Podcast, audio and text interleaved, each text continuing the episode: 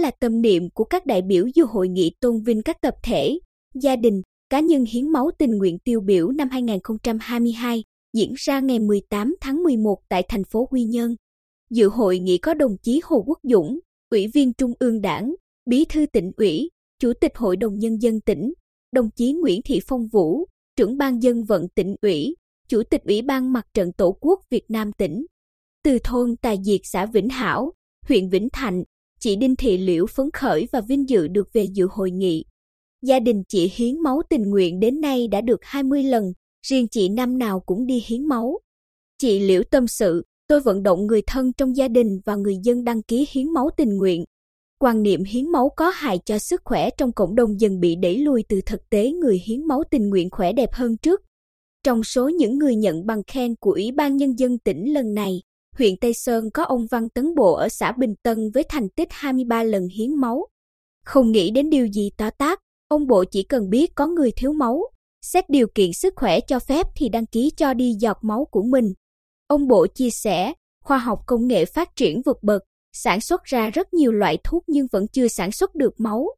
Tôi cứ nhớ hoài câu, một giọt máu cho đi, một cuộc đời ở lại, để năm nào cũng đăng ký hiến máu tình nguyện cứu người.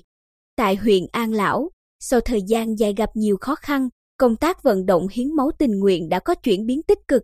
Theo Chủ tịch Hội Chữ Thập Đỏ huyện An Lão Thái Kim Dung, nhiều giải pháp đã phát huy hiệu quả tích cực.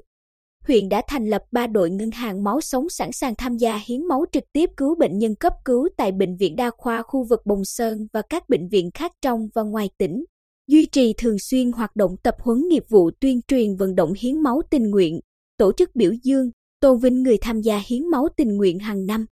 Theo thống kê của Hội Chữ Thập Đỏ tỉnh, cơ quan thường trực ban chỉ đạo vận động hiến máu tình nguyện tỉnh, trong năm 2021, toàn tỉnh đã tổ chức 75 đợt hiến máu tình nguyện tập trung và một số đợt hiến máu đột xuất, tiếp nhận 17.943 đơn vị máu, đạt 80,9% so với kế hoạch, đáp ứng được nhu cầu máu cho cấp cứu và điều trị cho bệnh nhân trong toàn tỉnh.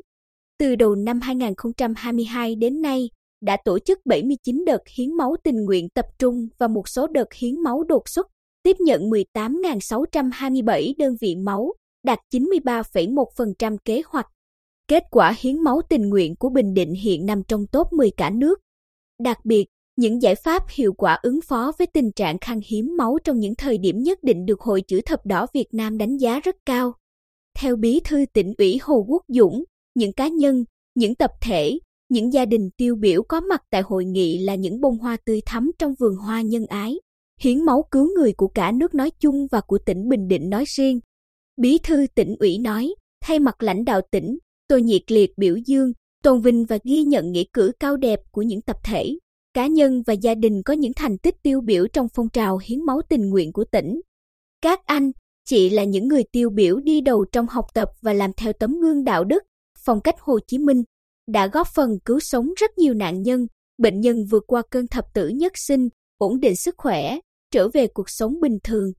Thời gian tới, đồng chí Hồ Quốc Dũng bày tỏ mong muốn những tổ chức, những gia đình, những cá nhân, đặc biệt là các anh, các chị có mặt ở hội nghị tiếp tục đóng vai trò hạt nhân tích cực trong công tác vận động, tuyên truyền, góp phần tạo sự chuyển biến mạnh mẽ hơn nữa trong nhận thức và thay đổi hành vi về hiến máu tình nguyện. Đồng thời, luôn sẵn sàng tham gia hiến máu tình nguyện cứu người, là tấm gương tiêu biểu, đi đầu trong các hoạt động hiến máu tình nguyện, để nhiều người trong gia đình, nhiều khu dân cư, nhiều cơ quan, đơn vị học tập và làm theo.